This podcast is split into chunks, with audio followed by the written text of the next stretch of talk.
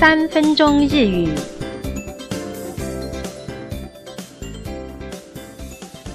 大家好，我们今天要进行的是日语生活绘画，我是吕婷怡，各位应该多少都有跟朋友相约却等不到人的经验吧？这时候你会怎么做呢？我们来听听看今天的对话。友達がなかなか来ないことがあるでしょう。そんなとどうしますか？う待ちますね。那一个朋友说。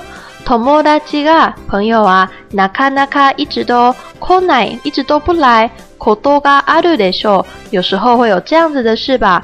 そんな時き那样的时候，どうしますか？你会怎么做呢？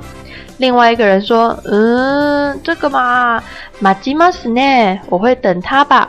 今天我们在说，有时候会发生这样子的事情，这个文型就会用动词的普通型加上 koudoga a r i m 那今天因为是一个推测的语气，所以他说 aru d e s u 有吧。那接下来我们会对这件事情做怎么样的应对呢？就用动词的 must 形就可以了 m a j i m a s 我会等他。下面来看第一个代入练习。明明到了上床时间了，躺上床却怎么样也睡不着。夜，晚上，なかなか不太容易眠。入睡，漫画哦，漫画呢，読みます，看漫画。请做练习。夜なかなか眠れないことがあるでしょう。そんなときどうしますか？うん、漫画を読みますね。第二，和朋友组队参加线上赛车大赛，却一直惨输。試合一呢比赛呢，何度も好几次都馬 m a s 都輸。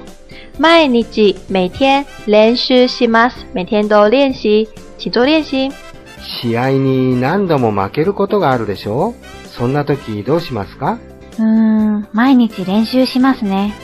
第三，手机没电了，急著要赶快联络家人，却等不到公共电话。公衆電話で。